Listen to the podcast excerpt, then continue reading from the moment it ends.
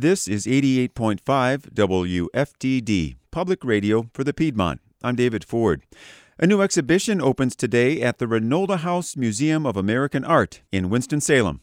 It brings together a monumental painting and an historic discovery, both made by the same person, artist inventor Samuel Morse.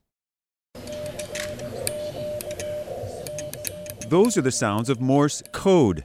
Here, it's Forsyth Amateur Radio Club members tapping out messages in honor of the exhibit. Nearby, three dimensional replicas of the machine Samuel Morse himself began experimenting with nearly 200 years ago are on display. But the code Morse developed, that put the Pony Express out of business and essentially heralded in the information age, almost never materialized. Director Phil Archer says Morse was an artist first. When that didn't pan out, he went to Plan B. He was really interested in electromagnetism.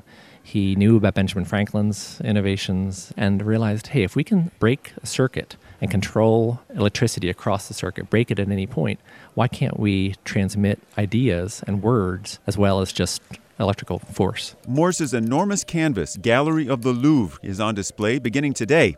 At 6 by 9 feet and 280 pounds, it's the largest painting ever exhibited at Reynolda House.